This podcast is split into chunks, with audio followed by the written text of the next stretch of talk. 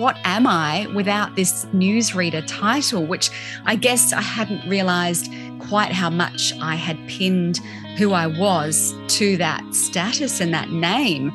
And it was almost like I just forgot what I was good at. Welcome to Career Relaunch, the podcast dedicated to helping you reinvent your career. My name is Joseph Liu, and I'm here to help you gain the clarity, confidence, and courage to overcome the challenges of changing career paths so you can do more meaningful work and truly enjoy your professional life. In each episode, I feature people who have decided to step off the beaten path to reinvent their careers. We talk through their unique personal journeys, the challenges they overcame, and the lessons they learned to help you understand what it takes to relaunch your own career. Today, my guest is going to share her story of relaunching her career as a journalist and news presenter to become an author and media trainer. We're going to talk about the professional challenges associated with not only becoming a new parent, but also moving to a new country while you've got a newborn in hand. Afterwards, I'll describe how you can decide if and when to charge for the things you've been doing for free. Today, I'm speaking with Nicole Webb, who's a journalist, presenter, media trainer, and author. She spent 20 years in the Australian television industry working as a reporter, producer, and presenter. A key player at 24 hour news channel Sky News for a decade, Nicole covered stories spanning tragedy to triumph, and she also produced many of Sky's high rating programs. In 2010, Nicole and her hotelier husband moved to Hong Kong, right when she had just become a mother where they then lived for four years before moving to Xi'an in northwest China. Nicole continued her work in media in the Asia Pacific region before returning to Australia in 2017, where she remained focused on communications. Nicole's work now includes hosting premier events, presenting for corporate companies, and media training and consulting. Now, if you've ever moved countries or even cities, although relocating can certainly be exciting, you probably also know that any location change can be incredibly disruptive, jarring, and disorienting, even if you move to a place where people speak the same language. Also, if you're a parent listening to this, you know how life altering it can be to welcome a newborn child into your life. Nicole's going to explain what it was like for her to move to a new country where no one really spoke her language while becoming a new mother and trying to restart her career all at the same time. I hope you enjoy hearing her honest thoughts on how she managed to find her way and actually thrive through all these simultaneous major life changes. You can get all the show notes from today's episode at careerrelaunch.net slash 85. We recorded this episode late last year, and Nicole spoke with me from Sydney, Australia. Good evening, Nicole. Thank you so much for joining me on Career Relaunch. It is great to have you on the show. Hello, Joseph. It's uh, fantastic to be here with you. I know it's getting late in the evening over there in Australia, so I appreciate your time here. I want to dive right into this. And first of all, just kick off by getting a sense of what you're up to right now, what's keeping you busy right now in your career and also your life.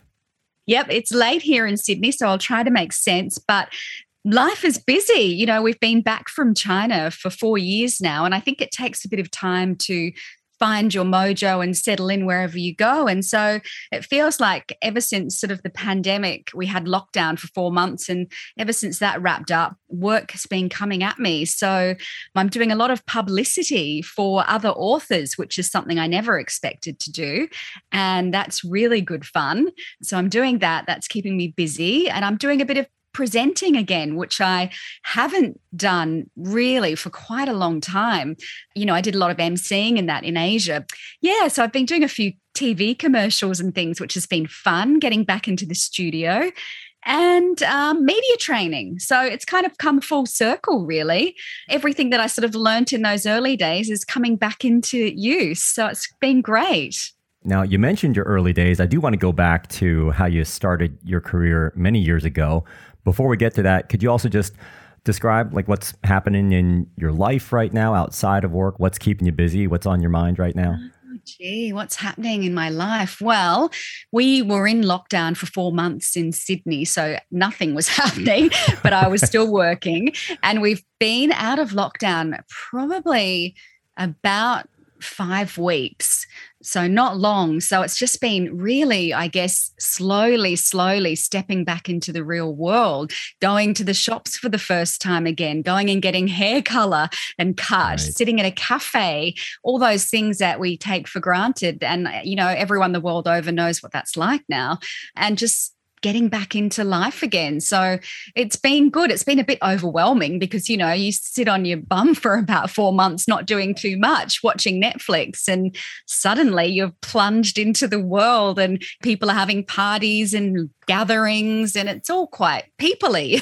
it is very jarring, that adjustment. I found that that was pretty tough. Like I've recently gone back to doing a lot of in person engagements and I've found that it's quite a rattling experience almost to just throw yourself back into being around tons of people again. So I totally understand that. I agree. I think it is. You know, you think you can't wait to see people again and and it is exciting when you first turn up to a gathering but at the same time I found myself sort of putting it off, you know, and sort of trying to schedule things wasn't so busy, wasn't one on top of each other, you know, one thing at a time, I thought, one step at a time, because it is just, it's overwhelming. Like you say, you're not used to being around people and face to face. We've spent most of the time on Zoom for the last two years, haven't we?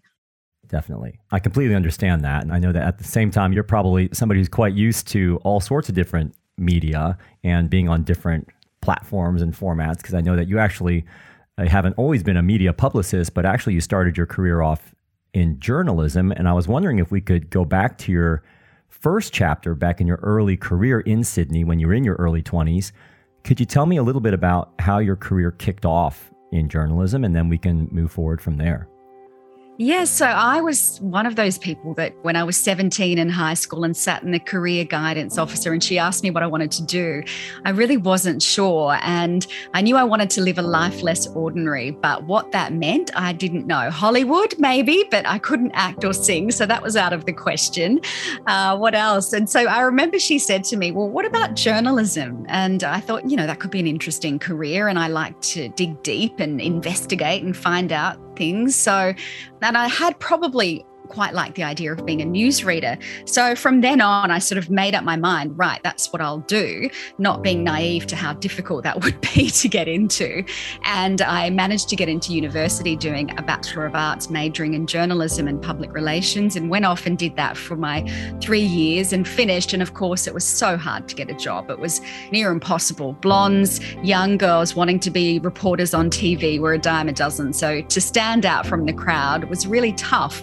So I ended up getting a job in radio in sales for a while. So I was sort of given the phone book and said, here's your client base, go out and sell radio advertising, which was a bit daunting. So I did that for a while. And then the TV station, local TV, I'm talking country town too, poached me for the TV station. And I did that, but I still always had this yearning to be a TV journalist. So I started making a demo tape with some of the guys at the station there that did the ads and sent that out to all of the news directors around the country. And of course, kept getting a lot of no's, rejection letters, you name it.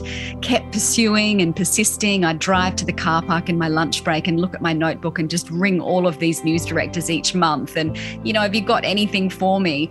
Nothing came up. And in the end, I actually ended up leaving the city I was in and went to Melbourne, where my parents were living, gave myself a year to get into journalism, or said I'd have to go into sales again or PR. And that year was almost up. And a little country town in, called Tamworth in New South Wales, Australia, the news director called me and said, You're a perfect example of persistence pays off. Would you like a job as a TV reporter? And I, you know, didn't hesitate. I was off like a shot. Right. the rest is history. Tamworth, I think you mentioned this to me before. It's like a six hour drive from Sydney. And yes. were you thinking that there was going to be an opportunity out there for you in news journalism? Well, I kind of knew that in Australia, a lot of the country towns had small bureaus. So they might not have been the main headquarters, but they would have a couple of journalists and a couple of cameramen. So, you know, I was desperate. I wanted this job so badly that I was like, hey, get me out of the city. I'll go to this town of 30,000 people and see what I can make of it. So I drove, it was from Melbourne at that point. So I think that was about 20 hours in the car and uh, yeah, landed in Tamworth and started reporting. And of course, you know, the stories were, you know, anything from the big tomato competition to a double murder suicide. You just didn't know what was going to happen. I mean, it was a sleepy town, but all sorts, you know, happened over the two years that I was there. So it was a really good grounding, I guess, and a good starting point as a journo to get in the thick of it. How did you then proceed from there? Were you enjoying the reporting? Is that what you felt was the place you wanted to be in journalism? How did things evolve for you from there? Yeah, look, I did. I loved it. I loved it. But I always had this thing in me that I wanted to get to the big smoke. And in Australia, I guess that was Sydney. So, you know, I still had my eye on doing that. And I got offered a job to open one of the bureaus up on the Gold Coast, which was, again, bigger than Tamworth, but not the city. So I went up there for a year. And then I thought, you know what, I'll just go to Sydney and maybe try and freelance. And that's what I did. I ended up in Sydney and and started freelancing at a lot of the major networks just whenever I could get shifts. Basically, I was a news producer. So I would go in and sit on the computer and tap out stories and put bulletins together, which I liked doing as well. So eventually I decided full time job would be best because this whole freelance business was a bit tricky. And I got offered a job on the business program with Sky News. So I was the producer for that. It was a half hour business show each night. So that was great. I loved doing that. And I also got to do a bit of presenting because at the time Sky News produced quite a few programs and one of those was health news and that was just a pre-recorded program so you know it wasn't live so I kind of could dip my toes, I guess, in presenting a little bit and start honing that craft, which I at that point had really decided I wanted to be a newsreader. So I just kept going and going until eventually I got to do the main news. And Sky News is a 24 hour news channel, a bit like BSkyB in the UK, yeah, and obviously yeah. not as big, not not as big as that by any means. a much much smaller version. But back when I was there, it was 24 hour news. So you would do a six hour shift and you would read six bulletins back to back. So I really loved doing that. And I ended up doing that for about a decade. That's really interesting. I've always been really fascinated with the world of journalism. We actually have some parallels, Nicole, because I, I think we may have talked about this before, but I worked very briefly in news journalism for Hawaii Public Radio. And oh, was, yes. It was yes. just radio, it wasn't TV. And I was in the production side of things. And then, sort of like you, I started dabbling in the news anchor side of things. Just uh, in the TV side, is that a common transition to make, going from production to being on air? I think it is now. I think perhaps and was then, but I think maybe 20 years before that, not so much. You were sort of pinned as a news presenter from the start, and often news presenters weren't even journalists back then. Whereas nowadays, I think you tend to start off, most news readers will have been a journalist on the road or producing. In some way, they would have been involved in creating the news and then led up to that presenting gig. So it sounds like this is going really well for you. It sounds like you're enjoying working at Sky News. You're on air for six hours at a time, so you're definitely doing what you want to do. When we spoke before, I know you went through a bit of a transition in, I guess this was like your early to mid 30s. Can you tell me a little bit about what was happening, I guess, in your personal life and what triggered you to then change directions in your career? So I was reading at Sky News, living the life, driving a mini convertible, living oh, in my apartment, having a great time. And I was single, but then I um, fortunately met my husband on a blind date. And he was in hotels at the time. And he did say to me early on, you know, we they like to move us around in hotels and there are opportunities overseas. And I did shut him down quite quickly because I'd been such a career person. And I really thought it wasn't that I didn't want to go overseas, it was just that I thought I'd missed the boat. You know, I was in my mid 30s and I thought, I've kind of missed that time and I don't really want to give up what I've achieved so far. So we sort of put that to bed because he was from England anyway and come here as a backpacker. So he was away as far as he was concerned.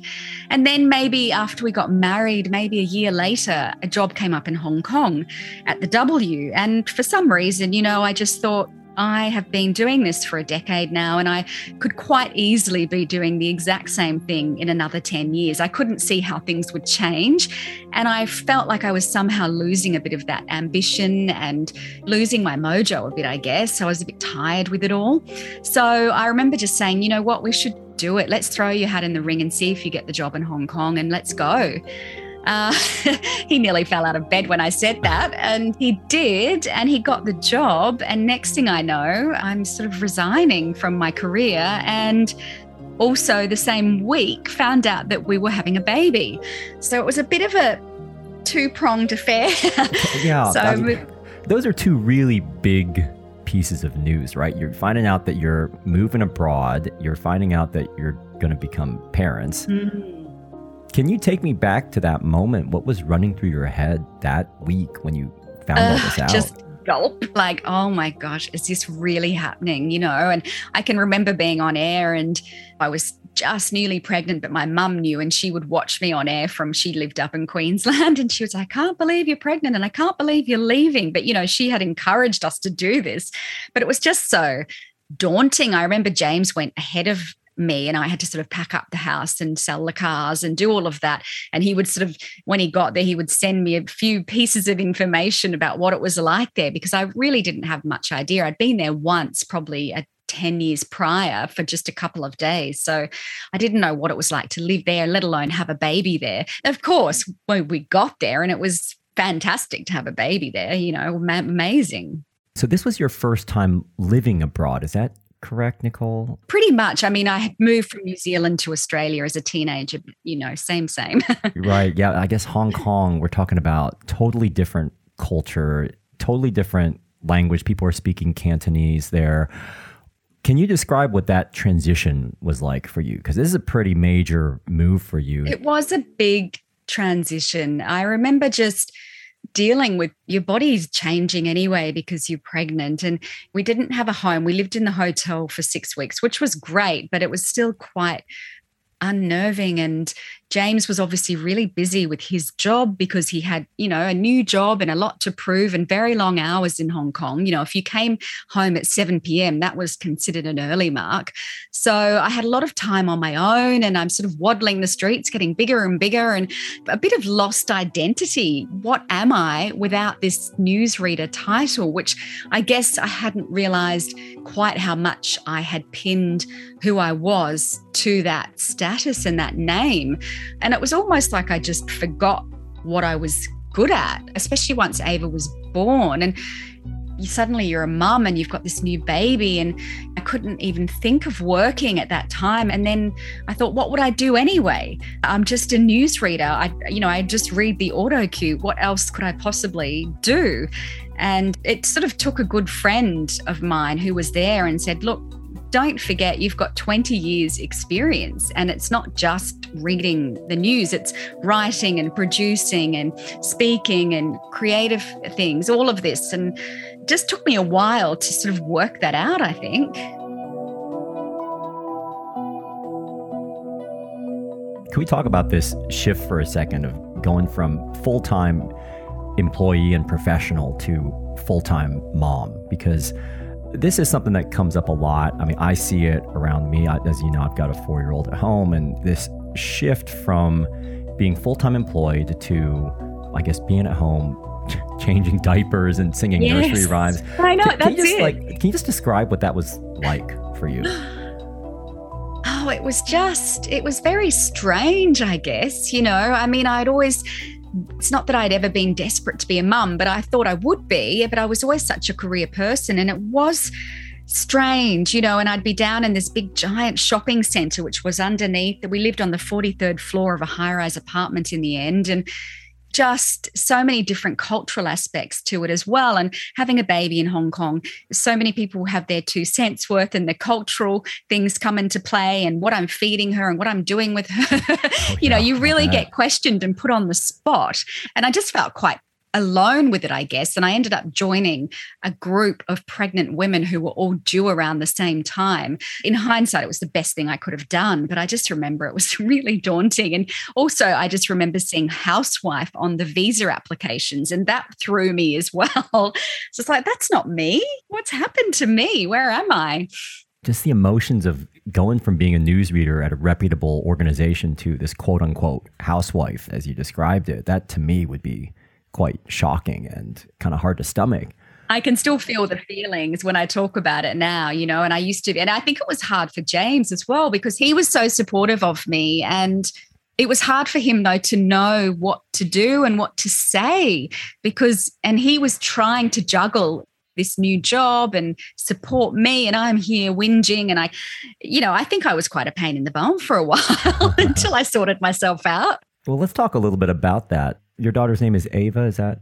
mm-hmm. right? Okay, so she, I guess, was only a few weeks old. And then at that time, you actually did manage to find a new gig. Could you explain how that came about and what you ended up doing there in Hong Kong? Well, actually, the first gig I ever did was a, I was master of ceremonies for an event, and I'd never done this before. And I guess people think, oh, well, you've read the news, so I'm sure you can be an MC for the night. But I was terrified because by nature, I'm actually quite a shy person. So standing up and talking in front of a whole group of people that could see me was quite different to a camera where I can't see the people. So I was really terrified when I got asked to do this job. Ava was nine weeks old. Wow. And I just thought, wow. But I knew I had to say yes because I also knew that I had to have something of my own. And How'd that, that was really important. for you? Like, did this it just? was um, word of mouth. I think it was actually a friend of mine who couldn't do it and suggested me. So it was one of those things that I was just lucky to be in the right place at the right time. And they had these award nights, and yeah, they are fantastic and became really good friends and had me back every year. So it was worth doing it. How'd you balance that with having a nine week old baby at the start. I'm just trying to imagine how you pull that off. Well, you know, I was lucky. I remember at the time, James' parents were in town from the UK. So they looked after Ava. And, you know, I remember having breast pads in and trying to find an evening dress that was three sizes bigger than I was used to because I was still had pregnancy weight and all of that. So it was all a bit a new era for me, I guess. So I did that, but it gave me the confidence again and reminded me that I can do this. You know, I have got this experience. And I think a lot of women, even if they're not living overseas, struggle when they first have a baby because they're so much out of their comfort zone and then they have to step back into the workforce. And it's not easy. Okay, so you go from working full time to being full time mom, and now you're back to working full time. What was that transition like for you? Just the mechanics of that, and also just the emotions of that. I was really lucky. I didn't ever go back full time with Ava. So what I did was I just emceeing was sort of irregular. So it was just enough to sort of, I guess, feed me a little bit of enthusiasm and confidence. And then I also started writing. And while I'd been a journalist and I've been writing scripts for years, that's quite different, as you know, to actually writing an article. So I started just writing for some parenting websites because I guess I was trying to combine what was happening in my life with my media experience. And what was happening is that I was changing nappies and visiting change rooms all around Hong Kong and trying to get on in taxis and trying to find my way with no Cantonese and trying to fumble my way through it. So I started writing articles about parenthood and I did it for free in the beginning just to get my name known, I think. And thankfully, that sort of led to other things like writing for magazines and what have you. Um, and it was never full time, but it was flexible. So it was great having Ava. I could do it in my own time, so to speak. And then that's what sort of prompted me to start my blog, doing all of that writing. I guess I found that I had quite a passion for it and I really enjoyed it. So, about on the two year mark of being in Hong Kong, I started my blog, which was Mint Mocha Musings. It just fueled me through this whole pregnancy and parenthood and sleepless nights. So, Mint Mocha Musings, um, the hotelier's wife and expat affair in Hong Kong, it was. So, I just started writing what was happening in Hong Kong and all of the crazy, amazing, fascinating things that I would see every day as an expat. And that blog soon monetized itself. It wasn't a huge amount of money, but I soon learned there were ways of doing that and making a bit of extra money on the side. So, yeah, all of these little things, I guess, were enough to make me feel like I had a sense of purpose again. You mentioned one thing there about monetizing your blog. I know that there's a lot of people who maybe listen to this show and they're thinking about doing some writing on the side, and whether they want to make money from it or not, they just want to share their thoughts with the world how did you turn your blog and from being just a place to share your thoughts to something that actually was generating money? Could you share some of the mechanics around that? It's not easy, I'll say that. And it's really difficult to make a lot of money, but people do, that's for sure. You just have to be very, very dedicated and it's almost a full time job. But for me, I was able to do sponsored posts. So that would be a company and always a company that I felt aligned with what the blog was, which was travel and expat and parenting and all of that. That might be an airline or something that might sponsor a blog post. So that means I would write any sort of article that I would normally write, but maybe I would just write a sentence in there that might relate to, say, flying somewhere, and then they would pay to have a link to their website. So, you know, you can do those. Um, obviously, you don't want to do those all the time because then the blog becomes inauthentic. But every four or five blogs, you can put one of those in there and that gives you a bit of money. And then another way is through um, affiliate advertising. And one of my biggest affiliates was OFX, which um, you can transfer money wherever you are overseas back home, and you don't have to pay a fee, etc. So that was a great one for my expat community. And so every time someone sort of found that through my blog, which I advertised it on there, and joined up through me, I would get a percentage of that commission. So it's not a bad way to earn a little bit of money. It's not a lot, but it's certainly something for your efforts.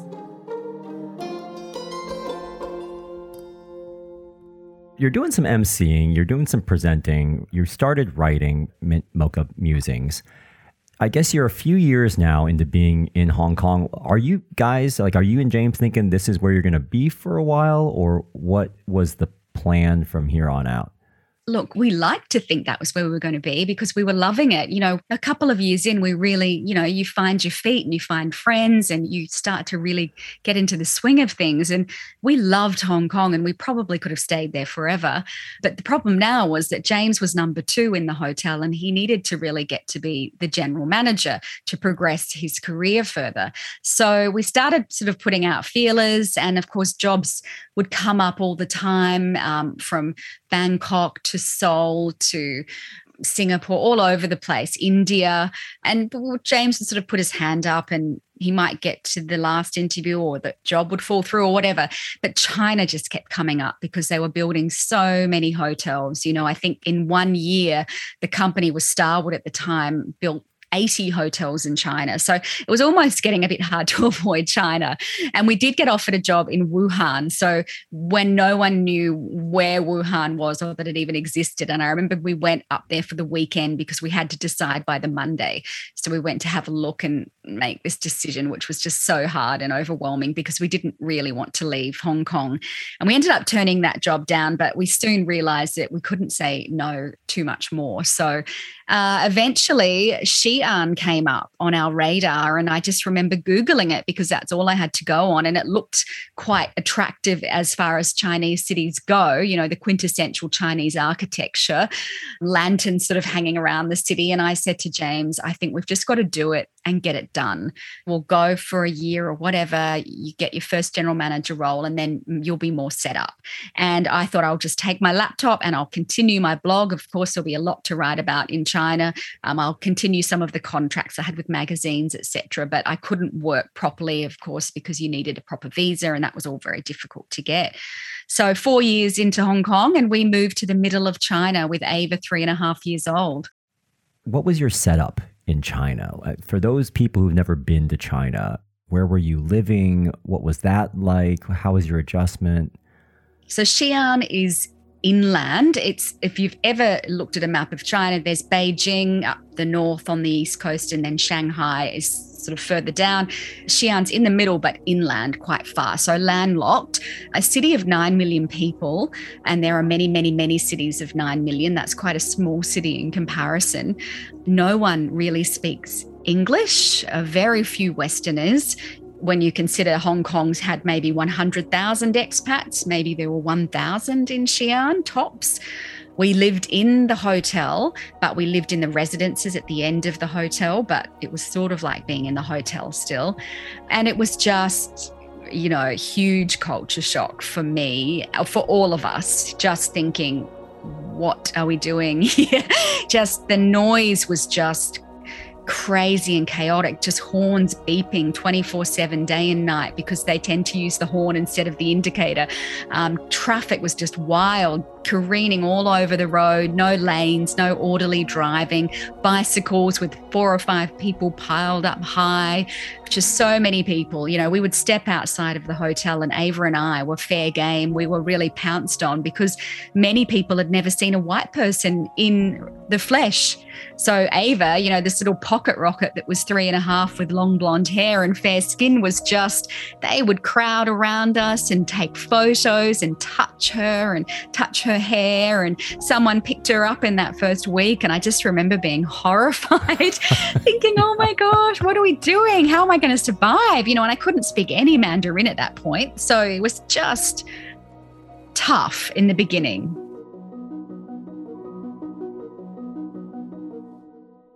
I guess the closest I've experienced to, that, which isn't quite the same level of difference you're talking about here, is my wife is Turkish, and I remember when we go to Turkey, that people are they're just not that familiar with seeing somebody who looks like me, and there's a lot of people who kind of hover around us. People are very friendly, but it's also quite daunting and quite startling when people want to pick up your child and take them inside it their store is. and take pictures with them. it's kind of odd. It's alarming, you know. And it at is, first, yeah. I didn't realize that it was harmless, you know, and I didn't realize that it was just pure fascination. So you you're on guard because you don't know. I could just imagine losing Ava in those crowds of oh, people. Oh, yeah. It was just terrifying. So until I understood what it was all about, which took quite some time to understand the culture, understand these people and how they feel and how they think. It was a real work in progress. So you're in China, and are you then thinking that at this point you're going to be there temporarily? And then what ended up coming up next for you guys? I think in uh, 2017, you made another move. Is that right? So we ended up spending two and a half years in Xi'an, which by the time we left, we really loved it. I mean, look, it wasn't Hong Kong, but we had sort of fallen in love. We it had become our new normal because it was just crazy, but we had fallen in love with the crazy. And we had made a lot of great friends there, Chinese, locals, and expats alike. And we had really I guess, found our feet there and we're enjoying it. I'd started writing my book because I decided I wanted to write a book. I just didn't quite know what that would be. And as soon as we stepped foot onto Chinese soil, I knew it would be about the country. So I started doing a lot of research, even though I had no clue how to write a book. And I, by the time I'd been there about 18 months, I started doing interviews with all sorts of locals, from young women in China to my local hairdresser to an old war veteran and just started trying to find out who these people were and how they felt about their country and their lives. And obviously, I had a translator. I could speak some Mandarin by the time we left, but obviously not enough to do an interview. Yeah, so I spent a lot of time doing that. And then James got offered a job in Sydney. And of course, we were sort of humming and hawing because we didn't want to give up life overseas, but also it's very hard to get back to Australia and we didn't want to miss our opportunity. And Ava was six and, you know, missing the grandparents. And so we decided to say yes. It was with a bit of a heavy heart, but we thought it's now or never. So it was goodbye, China. Now, this is something I've always wondered about, Nicole, because as you know, I'm from the United States and I now live in the UK. And I've always wondered what's it like to go back to where you're from after what seems like was quite an amazing and kind of incredible personal and professional journey through Hong Kong and China. When you step back in Australia, can you describe what that moment was like for you? What sort of feelings yeah, were was, you um, experiencing? It was very weird. You know, I just same, same, but not, you know. And we chose to live purposefully in a suburb that we had never lived in before because I didn't want to go full circle and go back to where we used to live because I almost felt like that would be forgetting what we've done. And I didn't want to forget it because it was such a big part of our lives and it was so, as you say, amazing. So we chose this suburb that we didn't know much about but seemed nice. Uh, it was just different because everything was in high definition, you know, no pollution. So everything was so defined and sharp. The sky was so blue. We'd been wearing masks in China because of the pollution. And, you know, all of a sudden, I guess I could speak to the doctors and the hairdressers, and, and that was an easy side. I hadn't driven for seven years. So that was challenging. And just, I guess, trying to explain to people what you've been through. And it was lucky that quite a lot of people came to Hong Kong and a few came to China. So some good friends knew what it was like, but many, many didn't. And it's really hard to explain to them what you've just been through. And I guess they a lot of people will expect you just to pick up where you left off. And you really can't because you've changed so much and life is so different for you. And people would always say, You're going to go back to Sky News, you know, and I'd be like, no, no, I don't want to go back to Sky News. You know, I want to move forward and do different things. And so I think it took, again, a big adjustment to settle back in. And even just watching TV was quite jarring. The Australian accents and the news was quite colloquial. And, you know, now I watch it every night, but it was just so different to being overseas and not really watching Chinese television because I couldn't understand it. But just another world, I guess. Well, before we talk about some of the lessons you've learned along the way, can you also just explain what you're now up to as a media publicist. What exactly are you now working on with authors? So, because I published my memoir, China Blonde, last year in October. So I did a lot of my own publicity because I know the media landscape here and I know a lot of the journalists because they're still around after 20 years, which is great. So I did my own publicity and got some good publicity. And then I had a few other authors come to me and want me to do the same thing for them. So I'm now working with a great actually a charity, The Life You Can Save, by philosopher Peter Singer and philanthropist. He's quite well known and he's written a book of the same name, and they curate the most effective charities to donate to. So I'm now working um, doing their publicity for their book, and I've since done a few other um, fiction and nonfiction authors. So just placing, getting them exposure, I guess, on things like podcasts and newspapers and TV and radio. So I love doing that because it's what I know and it's fun and it's easy for me. And I've been doing, as I said, a few presenting gigs as well. So getting back into the studio, I did an advertorial the other week, which was fun just to, because I really, one thing, a lesson I've learned is, I told myself for 10 years, I don't think I'd be able to read the auto cue anymore. It's like I told myself this narrative that I couldn't do it. The minute I stepped into Hong Kong, it was over. And then when I went back to do it a few weeks ago, I was shocked that it was actually like riding a bike. And I couldn't believe that for 10 years, I've let myself believe that that was something that would be too difficult for me now. So it's a big lesson. I know you haven't even asked me that yet, but just thinking about that is something that I really only discovered very recently. So I'm doing that and media training corporate companies that you know need to know how to get their message across in the media which is sort of everything coming into the fore and writing another book. So, yeah, fingers in many pies. Sounds like you're very busy and definitely involved with a lot of really interesting projects and initiatives. And uh, you mentioned lessons there, Nicole. I would love to talk just a little bit about some of the things you've learned along the way before we wrap up by talking a little bit more about China Blonde. And I'd be curious to hear what is something that you have learned about yourself along this winding journey of yours? I think I've learned that I'm quite um, a chameleon and that I tend to fit in and adapt, which is quite a powerful thing to know that you, you know, nothing will be too hard. You'll find your way around it.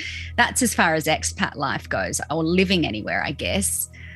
And work wise, I think I've learned about myself that if I have a goal, I'm very single minded. And I find that the way that I achieve what I want to achieve is by sticking to that goal and persevering at any cost, not giving up, looking back to those early days when I got my first journalism job.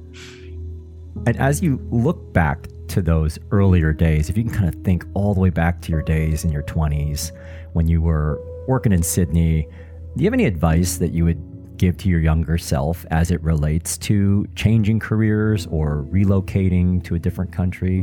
And if so, what might that advice be? It will always work out. And I think one piece of advice, which is probably what my mum told me, is that nothing's forever. So you can panic and get all worked up about should we be moving to Hong Kong or should we be changing jobs or should we be doing something. But at the end of the day, you take these leaps and you're not stuck there forever. If it doesn't work out, you can always change jobs. You can always leave the country and go somewhere else or go home. You're never really stuck, except, of course, in COVID. But generally, I think you should take these risks and take those step out of your comfort zone because generally what comes from that is always rewarding. And often it's far more rewarding even though it seems so difficult at the time to step out of your comfort zone, I think the rewards far outweigh any that say you procrastinated and didn't do it. You would always be kicking yourself and wishing that you'd had the guts to do something. So I think you're better off jumping in head first and even if it is uncomfortable because the rewards will just be tenfold. And when you look back on your career transitions, what's something that you wished you had known that you now know? Oh gosh. Every sort of piece of work that you do is all making up to be this whole sum of who you are. You're not just one thing. And we do tend to pigeonhole ourselves into certain things, don't we? And I think you are the sum of so many different things, and everything really gravitates together to give you so much experience and in, in all more ways than one you know in life and work. And so each step you take in life is just another notch in your belt really. And i guess i didn't know that when i was younger and you always worry about everything and worry what you're doing and is it the right thing? But it helps you grow doesn't it? Well i want to wrap up Nicole, by talking about one of your recent endeavors, which you did allude to, but wouldn't mind talking a little bit more about your book, China Blonde, which you published last year. Can you just tell me what's it about and how has that journey been for you as an author? It's a memoir, so a snapshot of our time, mainly in China for those two and a half years. And I really just wanted to, I guess, educate and entertain at the same time. And I wanted to show people what the real Chinese are like because all we really hear is, you know, politics and the economy, and we don't really know what the real people are like. So I wanted to get that across and explain what they're like, but also it's my journey and what it was like, I guess, as you, we've talked about giving up my career and moving to Hong Kong and China and finding my feet and finding a sense of purpose and all the crazy, funny stories that happened in the places we visited. That's what it really is, I guess. And it took probably four years in the making from oh, wow. you know those very early days of writing and researching and interviewing. And then it wasn't until i got back to australia that i could really start doing some courses and learn the craft of actually writing a book and putting chapters together and all of that which was just a whole other level. So it's been a really interesting journey and i've really i've learned so much. And i still have a monthly writers workshop which i go to and we have to submit 4,000 words, so it keeps you accountable. Um, yeah, so that's what I'm doing, and I'm writing fiction now and hoping that that will turn into something, and that's based in Hong Kong. Very interesting. For those people out there who are aspiring authors, do you have any quick tips just keep writing. Don't stop. I think the difference between being an author and not is that the author didn't stop because so many people we start writing we all think we've got a book in us and we give up but just finish it. Don't worry too much about the first draft. Just get it all out and that can always be fine-tuned and edited and what have you. Well, I'm going to keep that in mind myself. Well, if people, yeah, if people want to learn more about you, Nicole, or your book China Blonde, where can they go? Probably the best place is Nicole Webb Online. That's my website. And I'm on all the social medias as well Instagram, Nicole Webb Online, Facebook, and Twitter. So, yeah, come and say hello. Well, thank you so much, Nicole, for taking the time to tell us more about your life as an expat in Hong Kong and China and how you managed to build a new life and career for yourself there and also back in Australia, and also just the importance of going for it when you have an opportunity come up. So I hope things yeah. go well with your book and your work as a media publicist and your advertorial work. Thank you so much for having me. I've really enjoyed it. It's been great talking to you. So, I hope you heard some useful insights from Nicole about regaining your confidence, building some professional momentum, and returning back to your roots. Now it's time to wrap up with today's mental fuel, where I'm going to share my thoughts on the ebb and flow between doing free work and paid work. Before we get to today's mental fuel, I'd like to thank Grammarly for supporting this episode of Career Relaunch. Built by linguists and language lovers, Grammarly's writing app finds and corrects hundreds of complex writing errors so you don't have to. And as a Career Relaunch listener, you can download Grammarly for free by going to getgrammarly.com/relaunch.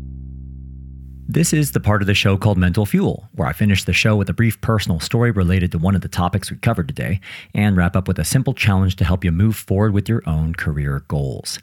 And for today's Mental Fuel, I wanted to pick up on something Nicole mentioned about the early days of her writing endeavors when she had that blog where she wrote parenthood articles for free then only later began writing for magazines and eventually monetizing her blog. And this topic of whether to offer a service or product for free is one that comes up a lot with my clients. So I thought I'd share my two cents on how to decide whether to do something for free or to charge for it. And I suppose I'm speaking primarily to those of you listening who may be a solopreneur, freelancer, or self employed business owner offering some sort of product or service to your customers or clients. But hopefully, these principles can also be useful to anyone who's just trying to value your professional worth. So I'll start by saying I really wrestled with turning the corner from doing something for free to getting paid for it when I first started my own business about a decade ago. When I first did one on one coaching for clients, I did it for free. Now, I did this for a few reasons, some related to pure practicalities, and others more related to my own internal barriers. On a very practical level, I needed to accumulate some coaching hours to secure my coaching certification, so just doing coaching was my priority. I was also early on in my coaching career, so I just wanted to practice and develop my coaching skills with some trial clients without the pressure that comes with someone paying you to do something. I was also still working full time, so I didn't have the time or energy for that matter to proactively try and seek out a lot of paying clients. But on a more personal level, I just really enjoyed doing it. I loved and still do love listening to people's career stories and struggles. I really enjoy trying to help people sort through professional issues. And I really love the feeling of someone walking away from a conversation with some sort of newfound clarity. So, taking what felt almost like an enjoyable hobby, then suddenly charging someone for it felt a bit awkward. But I'd say what was really stopping me was that I just didn't quite feel ready to charge someone for a service when I still very much felt like a rookie. Then there was the question of how much to charge. And what I eventually charged clients way back in 2013 is much less than what I now charge clients in 2022. I will say that after doing free coaching for a bit, and this happened a bit faster than I expected, I quickly shifted to charging. If you've ever done work for free, it can be okay. But if that work is eventually something you want to turn into an actual job, at some point you got to start getting paid for it. And this was important to me because it forced me to treat the work with a level of professionalism that I didn't necessarily feel fully pressured to do when I was coaching for free. It kind of forced me to bring my A game to my clients. And it also meant the clients signing up for my coaching felt more invested in it.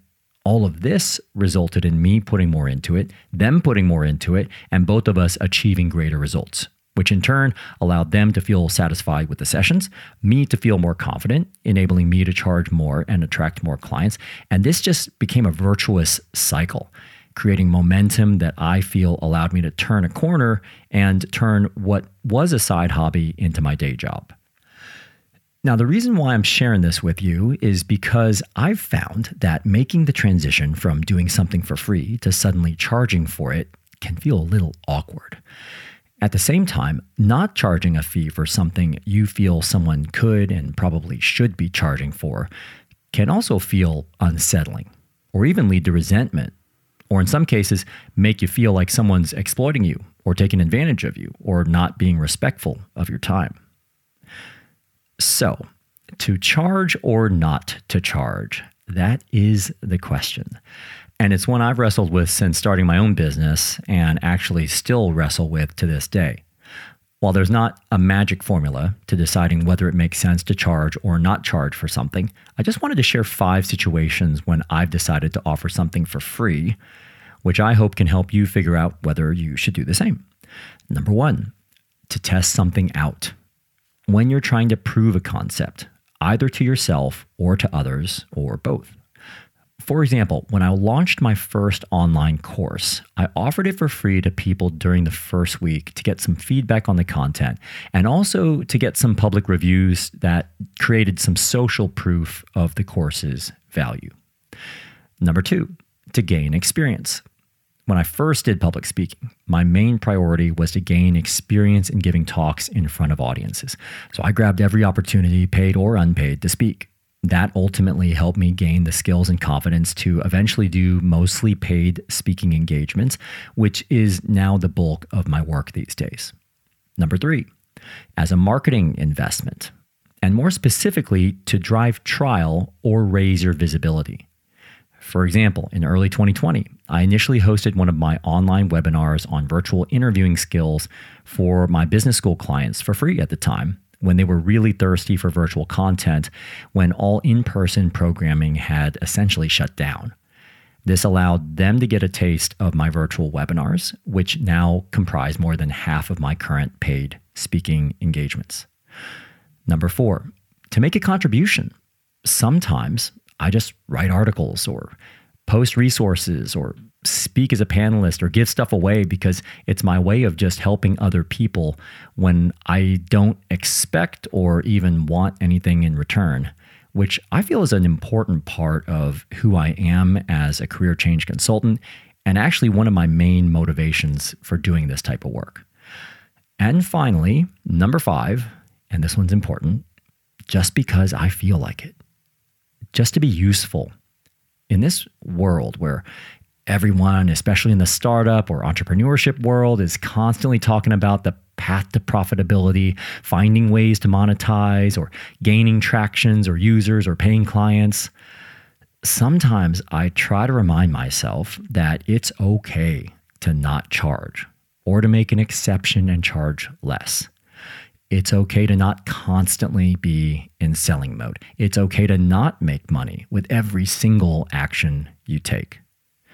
Money doesn't always equal value, and creating value doesn't always equal billable time. Sometimes I just want to be helpful. For example, when I cross paths with someone who I just enjoy speaking to and I feel well positioned to help, or someone who's got a really unique story, I may choose to serve as an informal mentor for them instead of establishing a paid career consulting engagement. Or maybe an organization can't afford my regular speaking fees and I make an exception because I want to help the community they serve or because of the opportunity itself. This is your career. This is your business. This is your side project. So you get to do what you want to do with it. If you want to generously offer your time or expertise without charging for it, or to charge less than you normally would, go for it. If you feel like it's time for you to turn this into something that generates some income, well, consider what you might charge that feels right for where you are with it right now. But I just wanted to remind you that there's a time and a place in your career to do free work, and there's a time and a place in your career when it makes sense to get paid for the work you're doing.